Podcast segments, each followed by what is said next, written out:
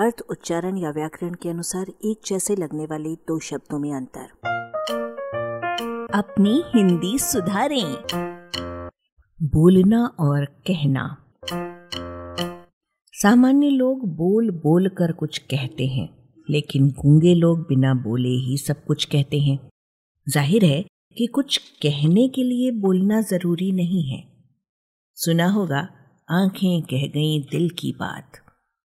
बोलना मूलतः उच्चारण करना के निकट है। वो एक घटना मात्र है जैसे बच्चा बोलने लगा। मुँह से कुछ भी निकला कि बोलना हो गया। वो बात करना के बराबर है। जैसे पति पत्नी झगड़ने के बाद प्राय कुछ समय तक एक दूसरे से नहीं बोलते। कौन बोलता है और क्या बोलता है के लिए कुछ उदाहरण देखिए। चिड़िया बोलती है कभी कभी पेट बोलता है किसी किसी का पैसा बोलता है। आदमी सच या झूठ बोलता है, वो किसी की जय बोलता है, वो बोली या बोल बोलता है। एक गाना है, मीठे बोल, बोले बोले रे कोई अलिया। बोलना के प्रयोग की कुछ सीमाएँ हैं। जैसे, मैंने कहानी बोली, गलत है। मैंने उससे बोला, भी गलत है। मैंने उससे कहा, यूँ तो सही है, पर इसका अर्थ अधूरा है। क्या कहा? कहना को क्या के साथ लगे प्रश्न का उत्तर अवश्य चाहिए। उदाहरण, मैंने किस्सा कहा।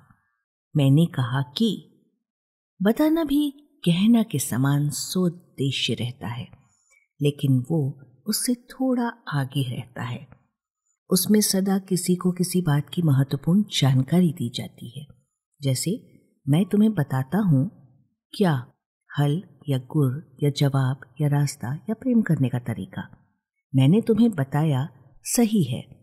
मैंने तुम्हें कहा गलत, जबकि मैंने तुम्हें खूबसूरत कहा ये सही है।